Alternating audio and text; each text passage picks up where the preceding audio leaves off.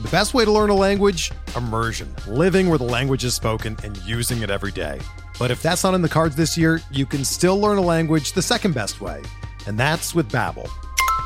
Be a better you in 2024 with Babbel, the science-backed language learning app that actually works. Don't pay hundreds of dollars for private tutors or waste hours on apps that don't really help you speak the language.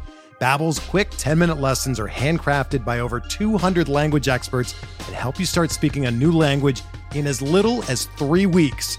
Babbel's designed by real people for real conversations, and their tips and tools are approachable, accessible, rooted in real-life situations and delivered with conversation-based teaching so you're ready to practice what you've learned in the real world.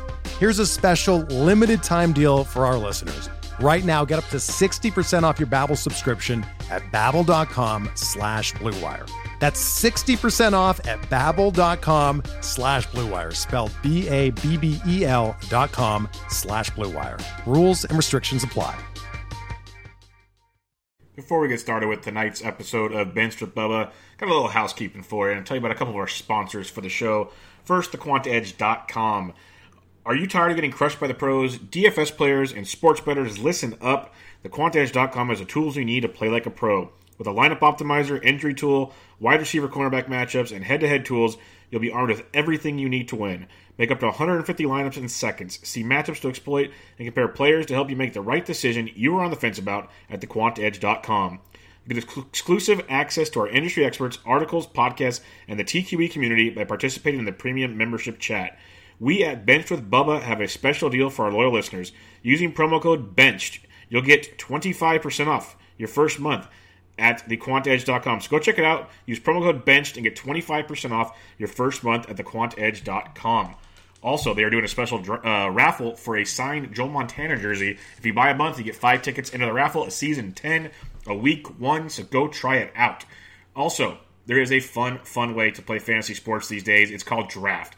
Draft.com, draft in your app store, snake style drafts just the way you like it. They've also introduced auction salary drafts. Tons and tons of fun. They have all your NFL needs you need. They got golf on the weekly. NHL is up and kicking. NBA's around the corner. You got MLB postseason. So much fun over there at draft.com. Use promo code SD Sports at checkout, and you'll get entry into a free $3 tournament of your choice. Again, SD Sports at checkout for an entry into a free $3 tournament of your choice. Uh, one last thing before we get started with tonight's episode. If you can give us a rating and review on iTunes, we'd much, much appreciate it. Help me get the uh, podcast out to more listeners and expand the product we have for you. If you could give all of our shows a rating and review on iTunes, we'd much appreciate it. But you can start here with Bench with Bubba. Now, to tonight's episode of Bench with Bubba, episode 124, with Clay Link of RotoWire, recapping the fantasy baseball season.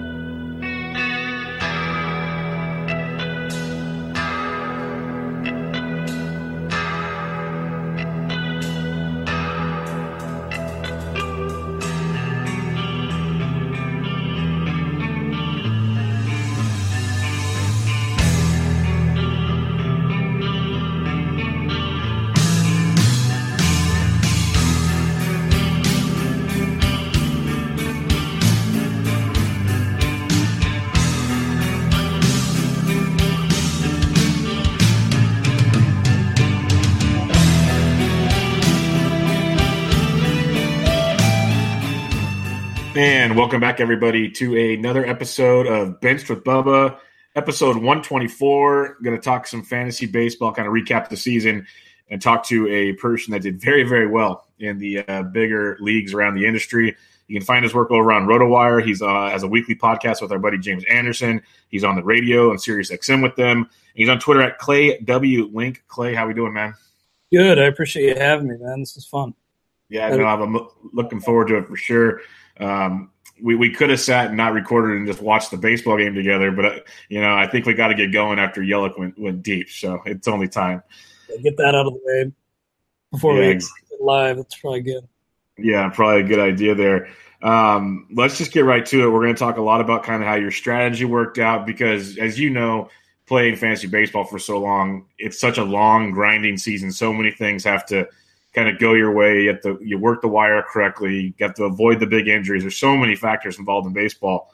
Uh, before we get into that, though, why don't you just let everybody know your laundry list of you know you won a, a league I was in, but what what else did you uh, accomplish this year?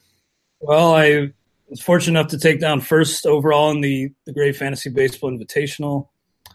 Um, I won my league in the NFBC Online Championship, finished tied for eighth overall there. Uh, first in CBS Sports AL Analyst League. Uh, first in the SiriusXM Host Dynasty League. Second in AL LABR. Second in Tout Wars Head to Head. So yeah, it was a pretty good year. I trying to I won my hometown league, but I had, I had some few stinkers in there as well. But overall, it was a really good year, my best ever. And so, you know, 2017 really wasn't a great year. So now I'm just trying to just get back to the grind and, and try to repeat. No, I love it. That's a heck of an accomplishment. Like uh, you, you, just mentioned a handful of leagues you're in, and you're with a lot of the big guys in those leagues. So to, to do that is very, very good. I know RotoWire as a whole did very, very well, and uh, DVR, uh, one of your co-hosts on the radio, and other aspects did very, very well. James Anderson, I believe, did well in his TGFBI also. So yeah, you guys did very well. Uh, I did not. I did well. You know, we have a great crew here, and you know, kind of riding their coattails a bit. Yeah, when when I interviewed James, couple heck might have been mid season time around the trade deadline with prospects and everything.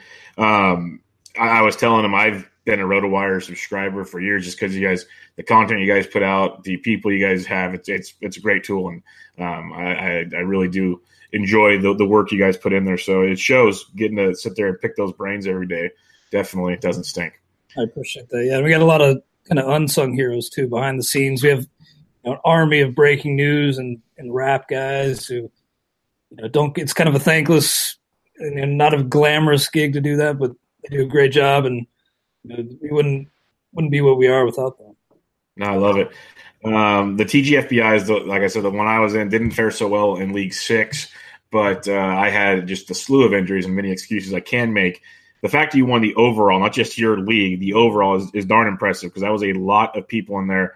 Um, we don't have to go kind of a league by league basis, but just as a whole, since you did so many leagues, what kind of strategies or did you have like one main strategy or types of strategies did you use when you went into these drafts?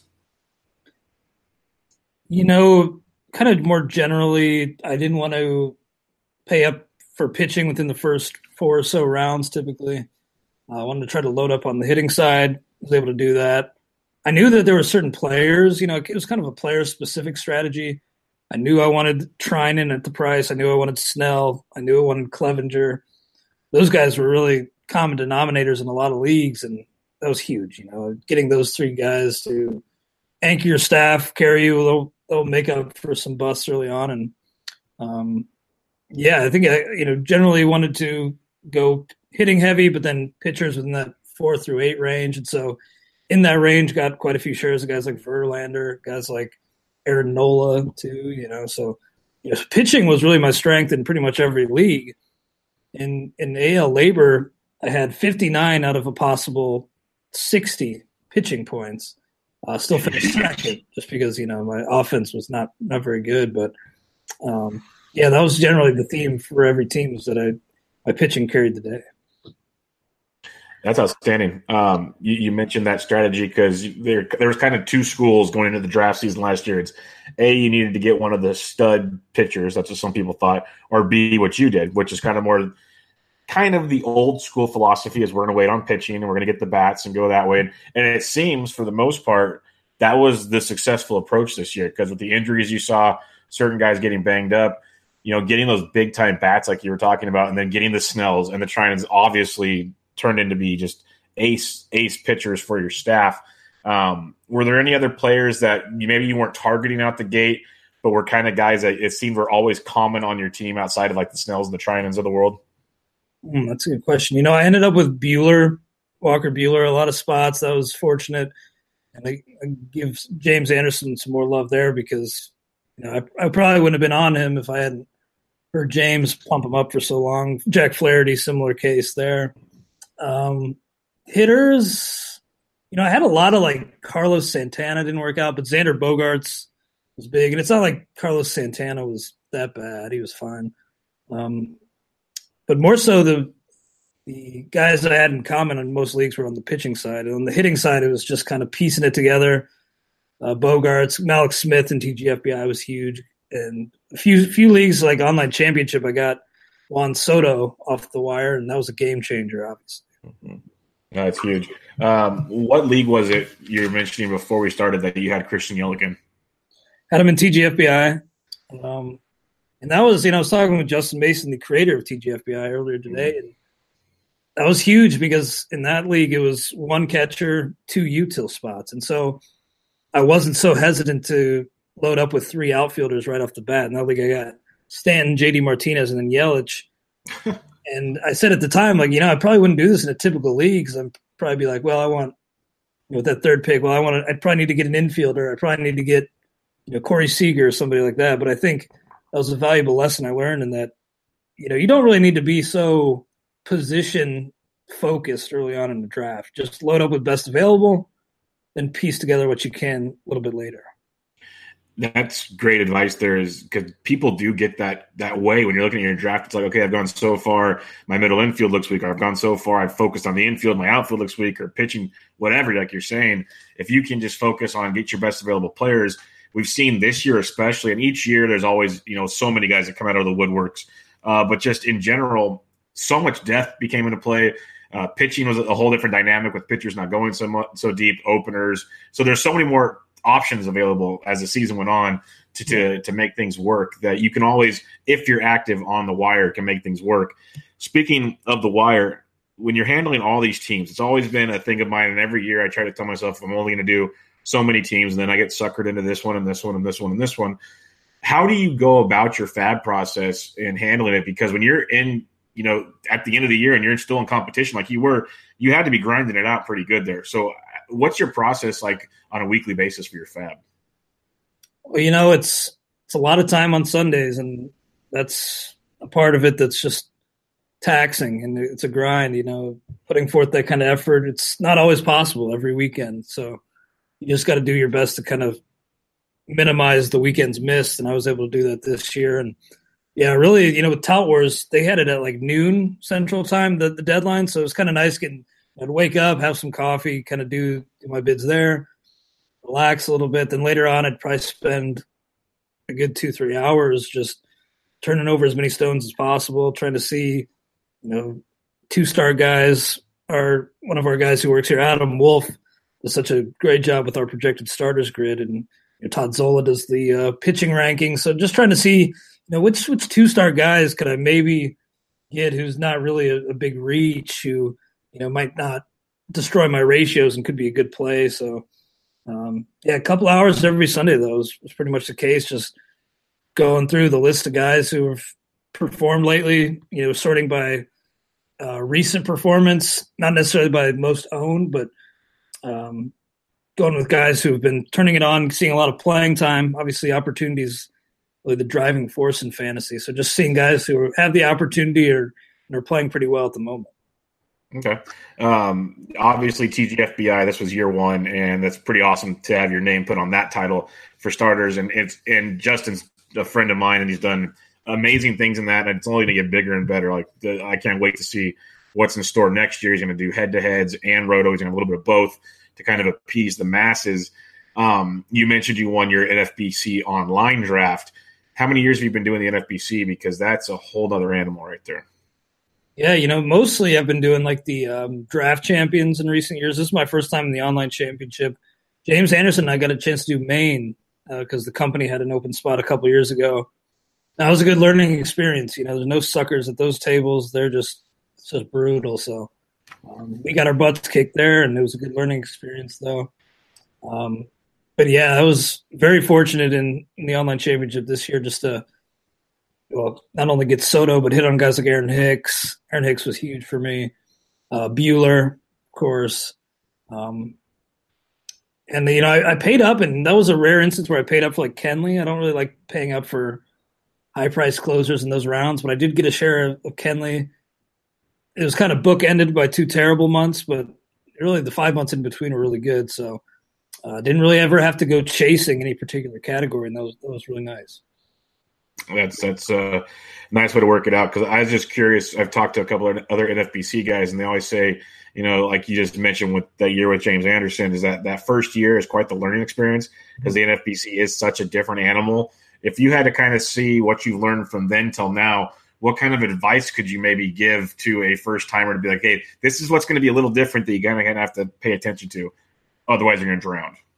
Sure, yeah. The, well, the grind is one. You know, the grind is really important because we missed a couple of weekends that year. We were, you know, with the, the co-owner. To you know, ideally you're not missing any because somebody can jump in, but you know, life got in the way a little bit. So we we learned that lesson is you know can't really miss FAAB at all. But also, and this is something that you know Rob Silver, I'm sure you're familiar with him, mm-hmm. talks about, and I think it's really good advice. Is just you know you don't have to hit a home run with every pick. You know you, you need a lot of doubles too. So as long as you're getting your value back on a lot of picks, you can find pockets of value a little bit later. You don't have to go forcing it, you know, with either positional or categorical need early. You know, I didn't. I avoided the Byron Buxton landmines this year. The the Billy Hamilton types, you know, those guys who you go chasing after because you, you, feel you need speed.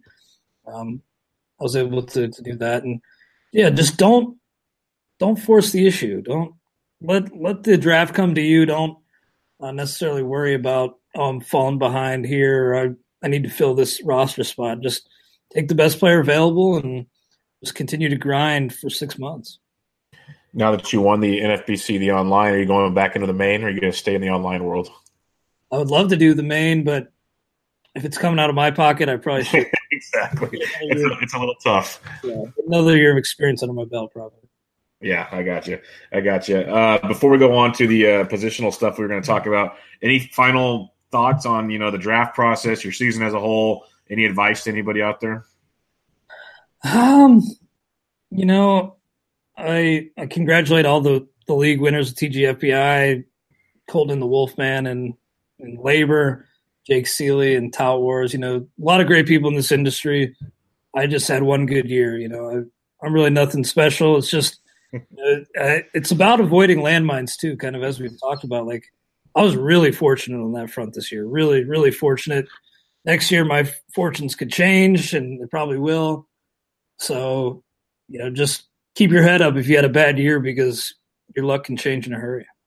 No, and that's that's great advice because you know you grind, you grind, you grind, but there's certain things you can't avoid. It's just out of your control, and it doesn't mean you're a bad owner or you, don't know what you're doing. That's just how it kind of rolls that year. So it's a year to year process, and maybe you hit the hit it big next year, and your your next year's Clay Link. You never know. We'll see how it goes. but, um, let's go into some players. We're going to go kind of just for fun here. And we can go as deep as we want or as shallow as we want on these players.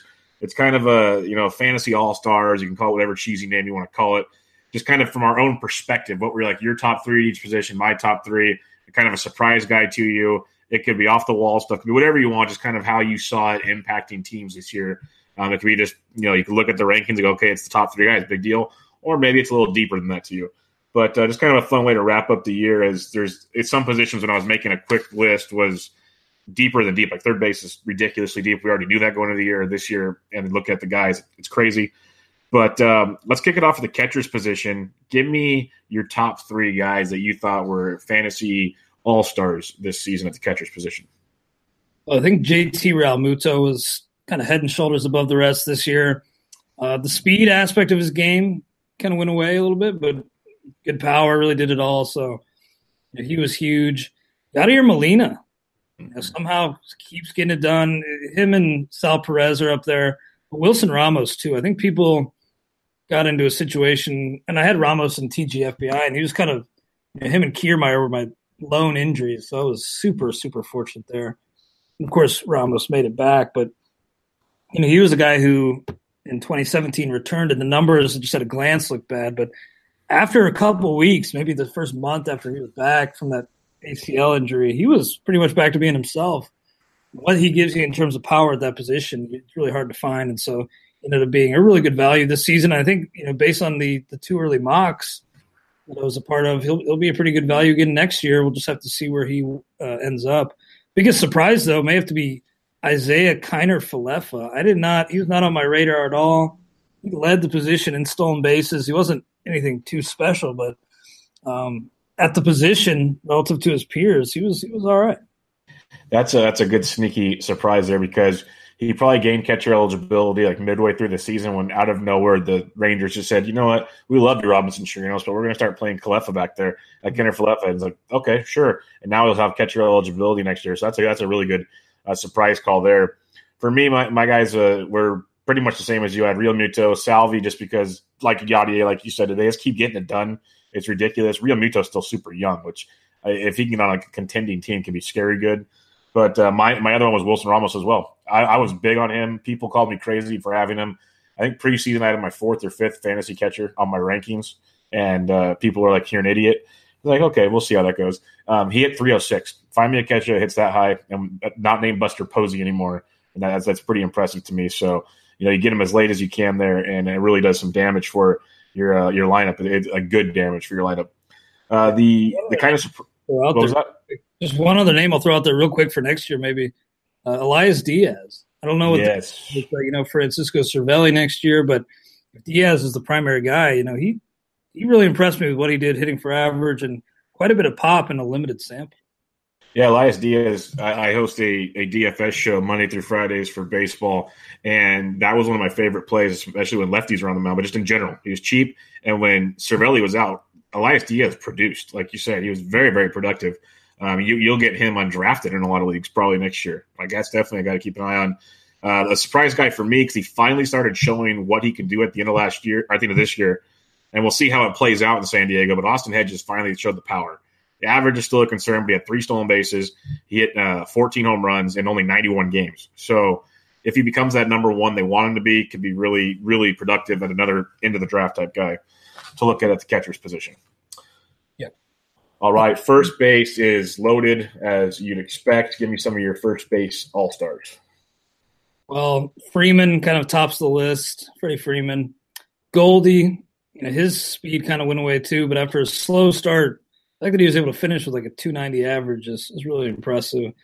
And the guy who was kind of left for dead, I know he's played other positions too. Not not left for dead. He was still like a top 200 pick, but Matt Carpenter after a really mm-hmm. down year big power spike. We, I, I, knew a bounce back was coming, but I didn't know bounce back to what exactly. Early on, I was looking like maybe he was just done.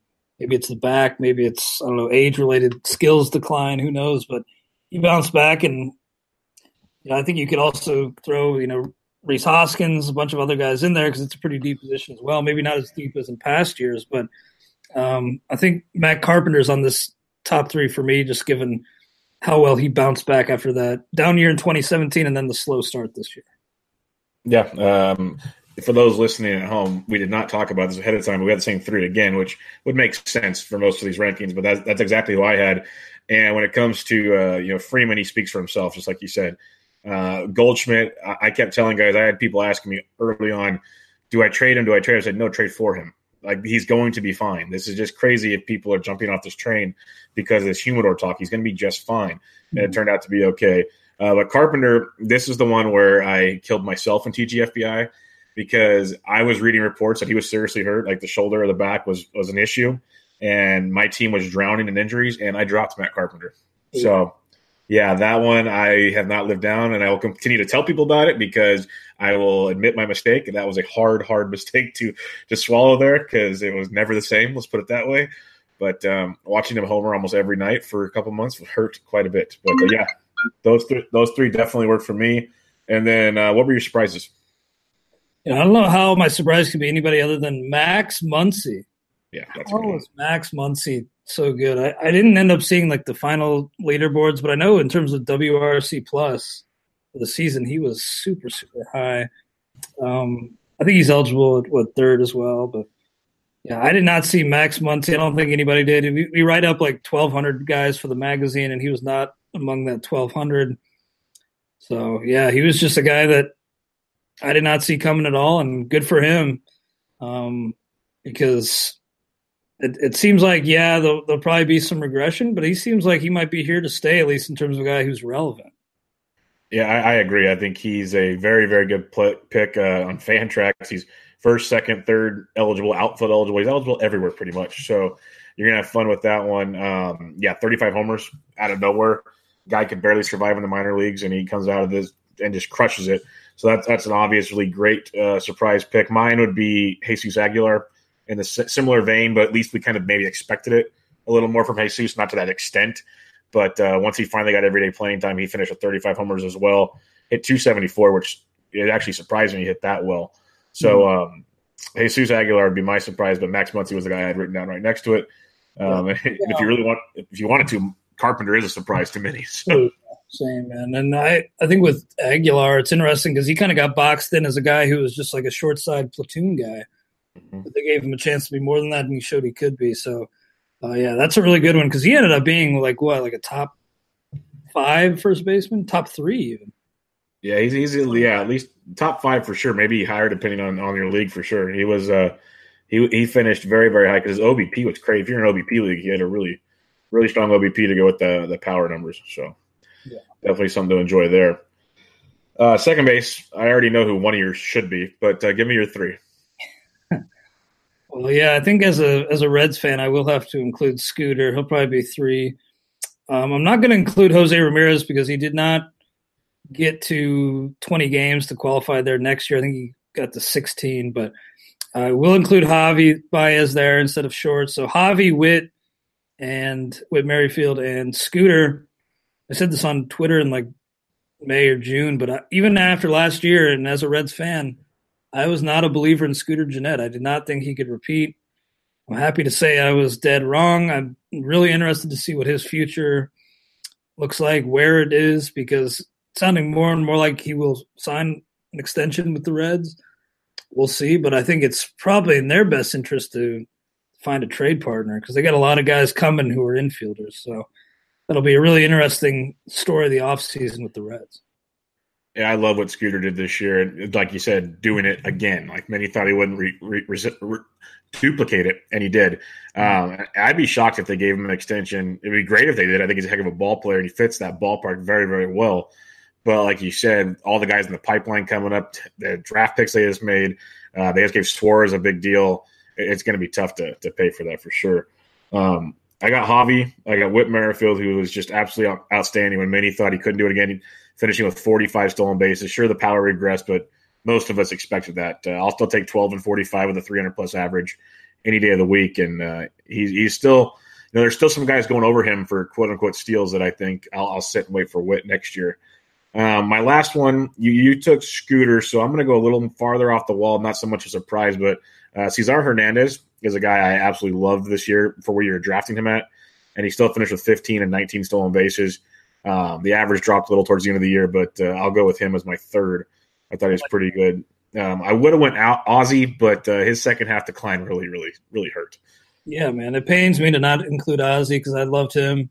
And he had a good year, you know, in the, when you look at the final numbers. But yeah, that second half decline was weird, and it's hard to know because he didn't run as much as I expected what exactly the numbers are going to look like next year because if you're paying the full price again next year, you're kind of expecting 20 plus homers again, and we'll see about that. But I think my surprise is going to be Joey Wendle, a prospect that I was just never thought much of, but he finished really good numbers. A guy who's probably going to be top three or four in the uh, American League Rookie of the Year voting. So, not a guy that I really had. I think I had him one league and he was fine. You know, he's really a, a profitable pickup. But I think, you know, just looking at the numbers, it's they're even better than I realized. Yeah, he was extremely productive. They they liked him so much he was hitting third or fourth almost daily. Which at the beginning of the year, you looked at the preseason um, rankings. I don't know what James had, but like team rankings, Joey Wendle was barely a top twenty-five guy. I think he was like around eighteen or nineteen. Like he was not high up, and he was higher up obviously by the end of the season. But uh, he started out the year much, much off the radar and did very, very well. So I like that a lot. Uh, my surprise, I'm not sure if he has enough eligibility next year for second base, but he had it this year. Uh, is Jose Peraza, your Cincinnati Red. I love this guy. I've been on his bandwagon. I've gotten in arguments with people that love Adalberto Mondesi, and I I agree Mondesi is a stud. You can use him as a sleeper at the, at shorter second too. He's an absolute stud. But um, the price you're paying for him in those two early mocks compared to where you get Jose Peraza, I think is going to continue to get better. And you know him much better than I do, so tell me if I'm wrong. I think he's a great surprise and definitely another later round value for next year. Yeah, he was the guy who's going to pick, you know, at short as a surprise, and he, um because I really think he was my biggest whiff all year. I was, I said that 200 ish ADP was way too high. I was dead wrong. You know, I looked at well, I watched him play pretty much every day, and he looked like a mess in 2017. There was a massive line drive rate dip from 2016 to 2017. I think it was like seven percentage points. No power, no patience. Well, it turns out he had a little bit of power, at least in Cincinnati. Runs a lot and a, a lot better hitter than I gave him credit for. Some of that line drive stabilization helped a lot, and I, it turns out, well, I, I think anyway, we'll end up looking at 2017 as more of an outlier outlier uh, than I thought was, was possible. I thought that'd kind of be closer to the baseline, but Ross is a lot better player than I thought he was. Yeah, I was more worried about his, his swing and miss ability, but hitting 288 really opened my eyes to what we might see with this guy. So, pretty excited by that. Uh, let's go to the shortstop. Give me your uh, top three at the shortstop position. This was tough because, well, the first two not so tough, but the third was, was tough for me. Um, and I, I, included Baez at second, so I'm going to say Lindor's Story, and then I'm going to I think I'm going to give it to Bregman over Machado. Machado played in all 162. He had a nice year. It was fine, but Bregman's leap into superstardom and really being the most valuable fantasy player, at least fantasy hitter on that team, was pretty shocking to me.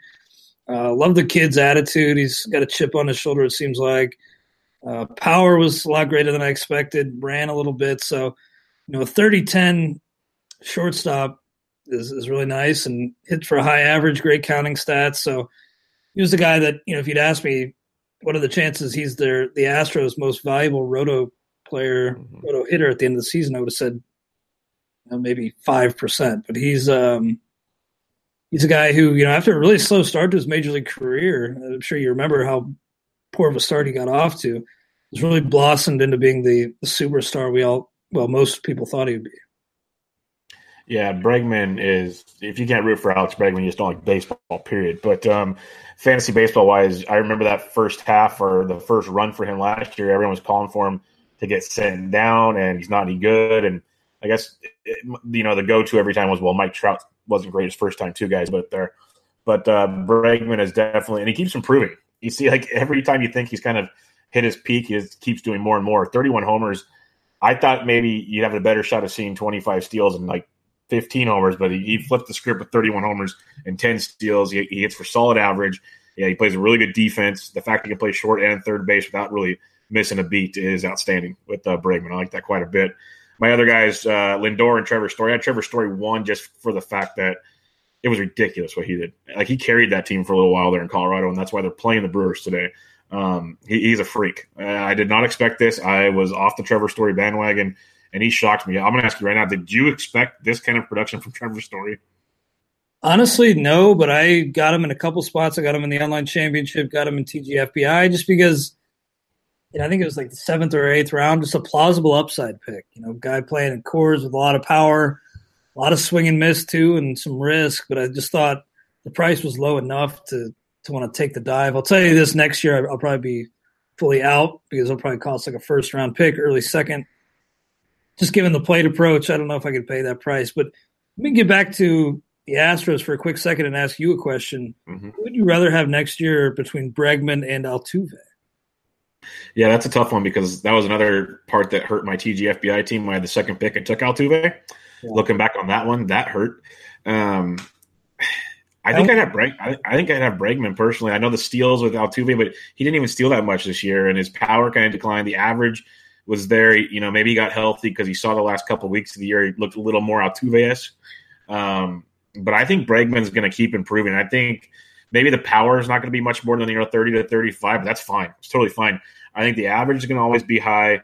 Steals might even go up a little bit. This he's going to get better and better. And it's kind of like the progression I think we saw with Lindor and even Jose Ramirez. And he might not be like all the way to that production level, but I think this is what you're going to get from him year in and year out. Where Altuve, he might have the ups and downs that we saw this year, which who knows? But you'll get a discount on Altuve either way next year.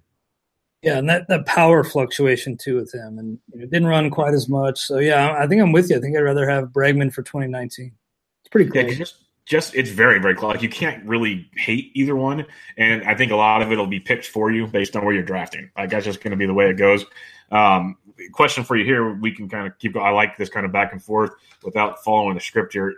Carlos Correa, who killed many, you're going to get a heck of a discount. I think in the early mocks, he's going in the third round right now, mm-hmm. which we, you've looked at probably the ADPs on some other stuff, and we thought this year's draft was deep. Like the first three to four rounds is ridiculous. Literally gives the point of take best available player. Um, Carlos Correa, what are you kind of expecting from him next year? Because this was a massive disappointment. Yeah, man, that's tough because I'm in the same boat with him as you are with with um, Altuve, and that you know, I had him this year and he burned me a few spots, and now it's kind of like you know I'm trying to shake off that recency bias and shake it off like the the burn of owning him this year. Um, but you're right about the first like three or four rounds. There's so much awesome young talent in the game today that um, the first four rounds are stacked. It's a great time to be a fan, but yep. I'll probably be back in the well next year or go back to the well. But I think maybe like outside the top 30 overall, quite honestly. I don't know if you're going to get that discount just because, you know, I think it was the back primarily that was the issue this year, but we don't really know exactly. And so, you know, I think I'd rather have a guy like maybe like Blake Snell, even Kris Bryant, those types. Um, I like them, but I think if it's like I'm not getting even like a 10 point discount or 10 spot discount from where he was going this season, I think that's a little too pricey. Okay, yeah, that's very fair. If he falls, then yeah, but uh, if you have to pay for him, there's going to be much better options around there. Um, you already said your surprise at shortstop was Jose Peraza. Mine was one of the only good things I did on TGFBI was Tim Anderson. Uh, the average is what you expected, but 2020 uh, is is outstanding, and the speeds for reals, the power maybe not so much, but uh, where you drafted him at, I think he's an insane surprise. Oh, absolutely, man. That's a good one. Absolutely. I did not um, really have a ton of him, but yeah, he was a big, big profit guy. All right, let's go to the third base position. You already got Bregman at shortstop. Who else you got here?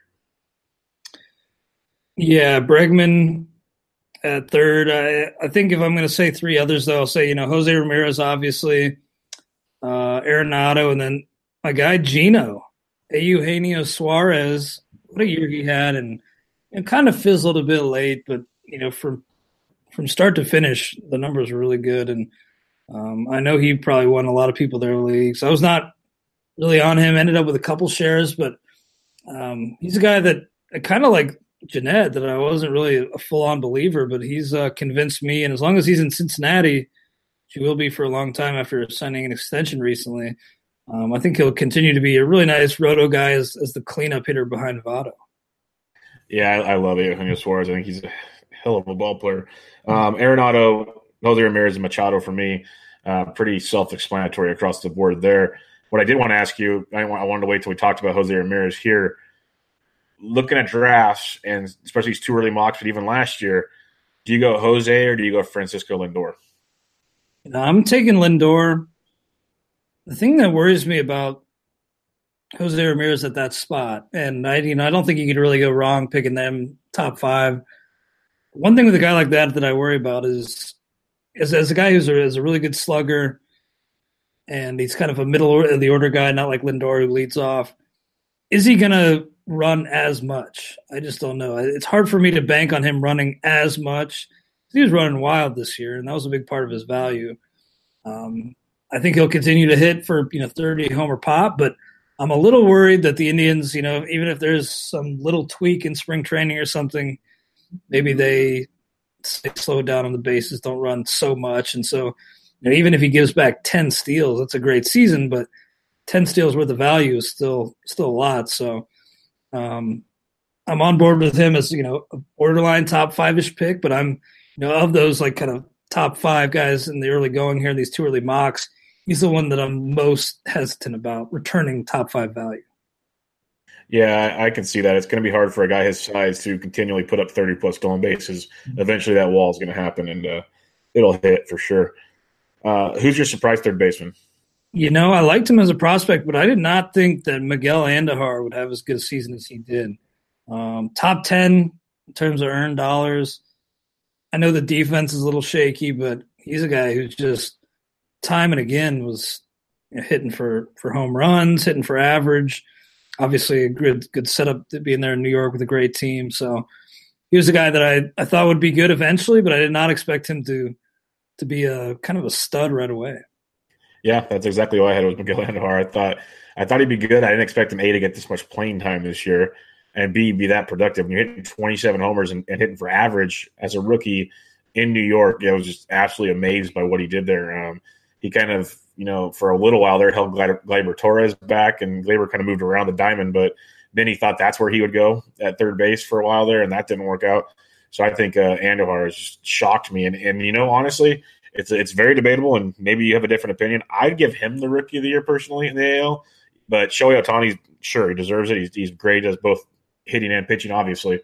But I, I think Andujar much, much more important to what happened in New York. Yeah, man, me too. And I'm kind of embarrassed to admit this, but I was kind of a guy who's like, oh, Brandon Drury, nice pickup, Yankees. I can see that. You weren't the only one. I thought he got an opportunity, especially in New York. He could actually be a, a guy in, in fantasy, very useful. But turned out that Andujar took that and, and, ran with it, and who knows what happens to the Drury now? He's his future is probably with uh, yet another organization. Yeah, he's super talented, and I thought when you know he's coming back and torching it in my, the minor leagues by his rehabbing, I even think I put small bids out for him and got him in a couple leagues, thinking, okay, here we go. But like you said, Andujar didn't let it go, and Drury, who is very, very good, he's going to have to go somewhere else and uh, figure it out. Heck, the Giants out here always need a third baseman. Eventually, Longo's going to disappear again. So um, you never know; anything can happen. Be a pretty good fit, but that that totally sap what all the power. Yeah, it ruins all the fantasy appeal. Already modest power, but we'll see. Yeah, he'll he'll find a home somewhere. Uh, let's go to the outfield where you could pick a million different players here, but uh, give me a couple of your top players. So, you know, Mike Trout, obviously, it, it pains me a little bit to. I'm not including him actually, but just because he missed time, there was such other standouts, and, and those being Mookie Betts, JD Martinez, and Christian Yelich. I know Yelich. I got him 19th in that too early mock.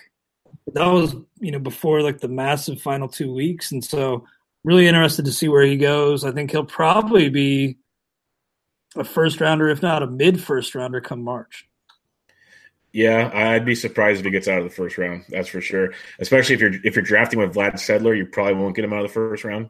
So that that's probably a given. Um, I had the, I had the same three, so that's that's not going to change much. Uh, there could be a ton of surprises. What's one of the surprises for you? Yeah, Nick Markakis.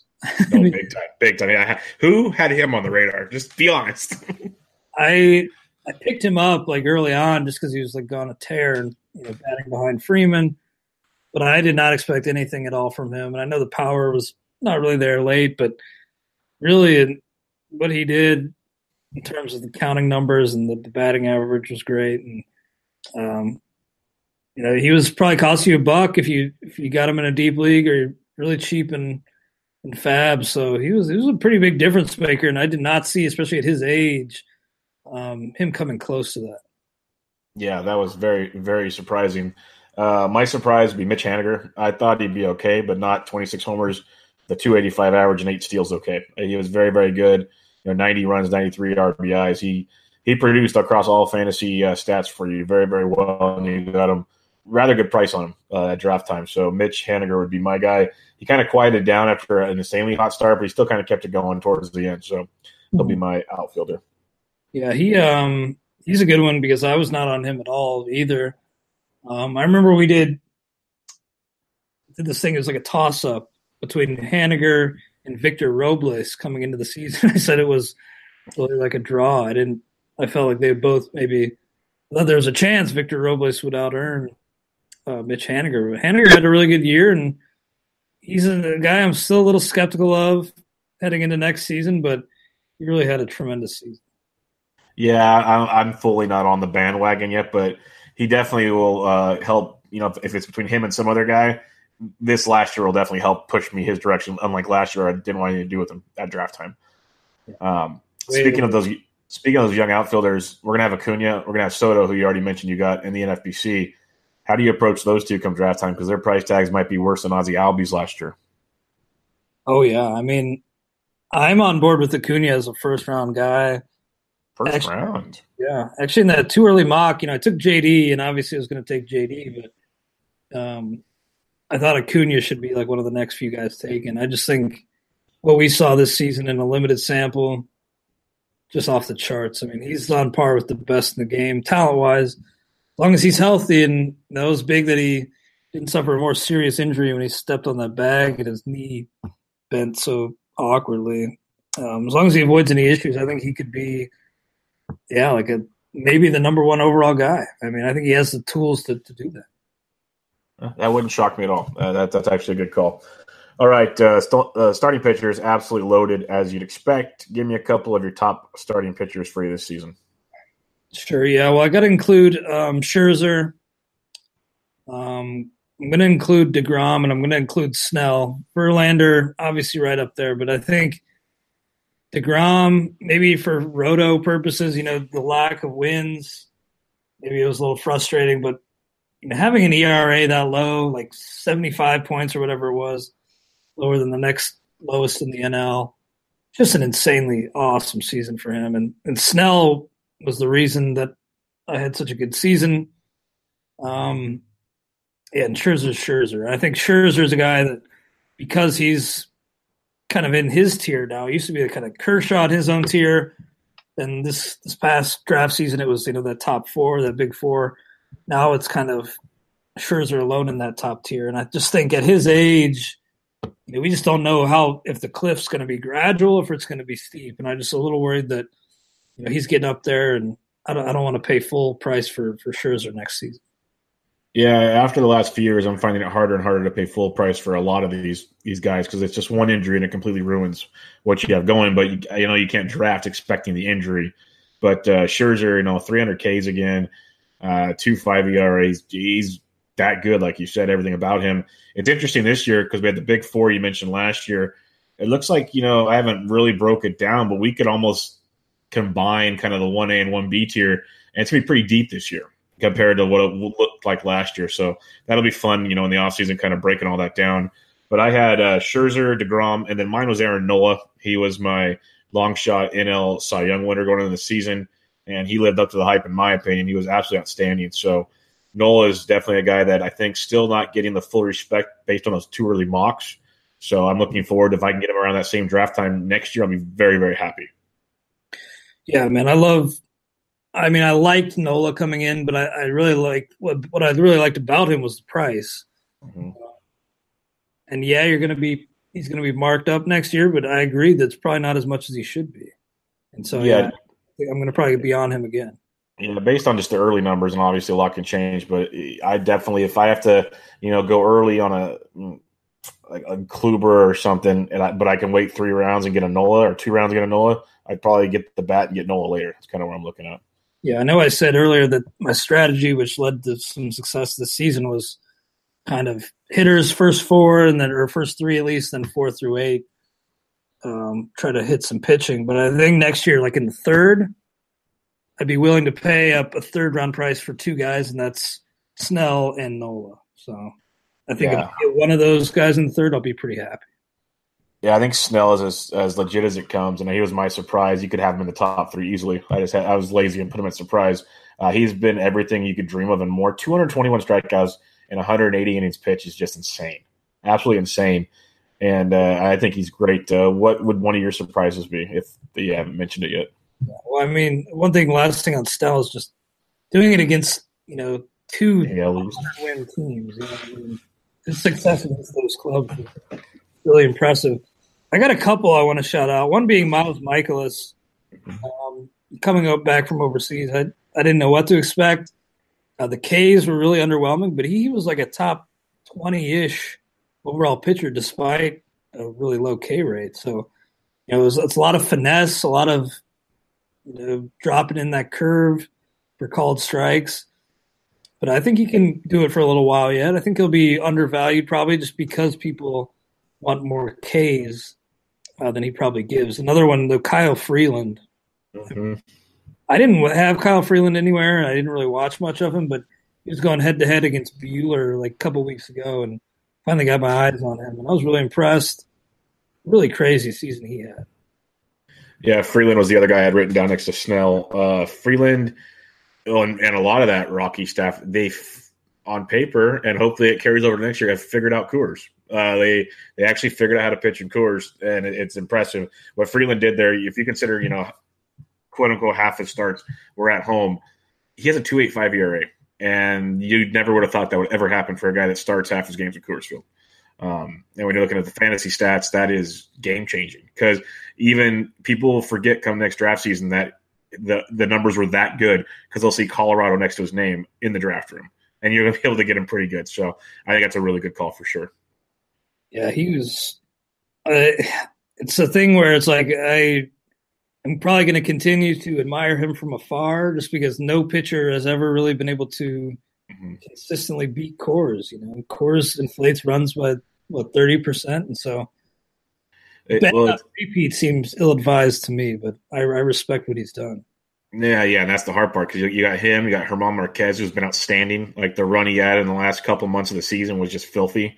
Yeah. But then again, you have Jon Gray, who looked like he figured it out last year, and then this year couldn't do anything. Mm-hmm. I'm sure he was injured a bit, but you got to have that in the back of your mind too. Is like, okay, Gray looked like the guy it didn't work. So can Freeland and Marquez be that guy still? Like you said, you might be better off just watching from afar, but I don't know. Those numbers are pretty darn good. Yeah. Marquez, I'm a little bit more interested in, and based on those two early mocks, he was seemed like a guy who could be a nice, you know, small pocket of profit guy. But I'm I'm a little hesitant just given the setting, man. It's you know, how many guys have consistently beat Coors? It was like Ubaldo for a couple seasons, and that's about it. So. Yeah, and that, that, that's crazy when your sentence starts and ends with Ubaldo Jimenez. so it tells you everything you need to know right there. Um, let's wrap it up with the relief pitchers. And you already mentioned one was a staple on uh, your championship teams, but give me some of your top relievers. Yeah, I'm going to say, yeah, Blake Treinen. I mean, I might have to get a Treinen jersey just because of how how he carried me in every league this year. But Edwin Diaz, of course, too. It's a historic season, but he had a chance to become you know, just the second relief pitcher ever to get to 60 saves. He got close, didn't quite get it. And all you know, the third you could give it to a lot of guys, but Josh Hader mm-hmm. being just so dominant, just filthy. Even when he wasn't you know, seeing consistent save chances, he'd come out for a relief outing and strike out seven or eight. He was just incredibly valuable. So he's a guy that, you know, even without regular saves, and he ended up with how many like uh, yeah, twelve saves well, he was still a top earner, top five earner according to our calculator. So he's there. Um, I think my surprise is Jose Leclerc. You know, I, I had a lot of Keone Kela, and that was that was pretty nice. You know, I got a half season's worth of saves. And in Leclerc's, you know, peripherals were good, but I did not expect him to be as good as he was. He's a guy that, you know, assuming that the the Rangers enter spring training with most of that same relief core, Maybe they could trade Leclerc, but I'd imagine he he'd enter as the closer, and I think he's going to be a pretty good value because I just because of how bad that team was, I don't think people will give him enough credit. Yeah, I had the same three as you did. Uh, what Josh Hader did, he I'm so glad I grabbed him in a couple leagues. He was filthy, uh, and what he did leads me to my next question for you: is Do you see? I'm a fan of saves holds. Some people want to stay strong with saves. But the way the bullpens are starting to be used these days, managers are actually getting smart and realizing not all saves are in the ninth inning. Um, are you starting? Do you feel that we should change most leagues to saves holds now? You know, I'm actually not a big saves plus holds guy personally, just because holds are so plentiful. And that's true. I, I just think, yeah, managers are being more creative in how they use the back end. But I think that kind of adds a new wrinkle of strategy, and I think that's kind of cool. I just think with saves plus holds, it's like so plentiful that it doesn't really it kind of eliminates some of the strategy and the skill of the game. Um, just because everybody can load up on on relievers and and you know really good. There's so many good back end guys, even if they're not seeing um, save chances. Like Ottavino had a great year. A lot of those setup guys are pretty nasty, and when you have saves plus holds. I just think um, the solds are a little too plentiful. No, that's a good point. Like, because you know when they start coming in the sixth inning, that's kind of worthless just by a lefty coming in and getting one out, stuff like that. Yeah, that, that's pretty rough. There's, maybe if there's a better way to define it, it'd be better. Or I guess make all your pitching spots just pitcher eligible, not not require certain to be starters, starting to be relievers, and you can strategize that way and uh, go that direction. I think might be a, a, decent way to go about it as well. Uh, the other thing is is you have guys like Ryan Yarbrough who was the main cog in the opener, one of the main cogs for the Rays. He had a 3.91 ERA, 128 Ks, 16 wins, and he only started six games. Mm-hmm. How do you plan on approaching this opener strategy next year? Because we're seeing it more and more. Heck, we saw the Brewers do it to open their game today, and it worked out very well. The A's did it last night. I think it's going to be something we see more and more into the future. Yeah, I, I do too. I I don't know how, what's actionable with it though. You know, I still want to avoid those long relievers types, those primary pitcher types. I ended up picking up Yarbrough, and if you kind of had him in your lineup for good chunk of the season, he was really profitable. But um, I still want to focus on guys who are going to give me five at least. You know, five and dive isn't so bad anymore. So I can get some, you know, fill my staff, the back end of my staff with you know, a couple five and dive guys. I'm fine. I just don't know what's actionable with strategy, just given this uh, this revolution we're seeing. I think maybe in future years we're just going to have, you know, you're going to have to take some of those primary pitcher types, but for the time being, I want a guy who has a you know, every five days starting, and you know he's going um, as deep as he can. All right. Well, uh, that'll wrap us up on the players. Uh, any final thoughts on the 2018 fantasy baseball season before we wrap it up? Not really, man. I, I, had a good time talking with you, Brian. It was good to, to meet you, and I appreciate you having me on. Uh, we're already on to our magazine prep here at RotoWire, so it's just, you know, give us a give us a try. RotoWire.com slash free for a free ten day trial. No credit card required. No strings attached at all. If you don't like it, just don't sign up after the ten days are up. Uh, but I think most people will probably like what we're doing. We got a lot of a lot of good off season stuff planned, podcasts and consensus rankings. So um, we're focusing primarily on the magazine right now, but we'll have a lot of stuff up in the meantime. Yeah, go go try out that trial, guys. I think you'll really really enjoy it. They cover all the sports. They do it all very very well. Like I said, I, it was me and I think I joined had to be close to 10 years ago now. Like I, I was, I was out of college, but uh, it was a long, long time ago. It's been a while. So uh, really good stuff. Uh, they're super, super helpful. So go check them out. And people that listen to my show know that I, I, am not the biggest fan of paying for content, but if it's good, I promote it. And I, I really do like what you guys do there. So I really go, hope to do this again. Oh, we will. We will definitely do this again. Um, I, like I said, I like what you guys do. You're all very good, knowledgeable people, and I can sit there and chat with you guys all day long. Uh, go check out Clay on Twitter at Clay W Link. Clay, it's been a pleasure, man. Appreciate it. It has been fun. Talk to you soon. Everybody, this is Bench with Bubba, episode 124, recap on the fantasy baseball season. Catch you guys later.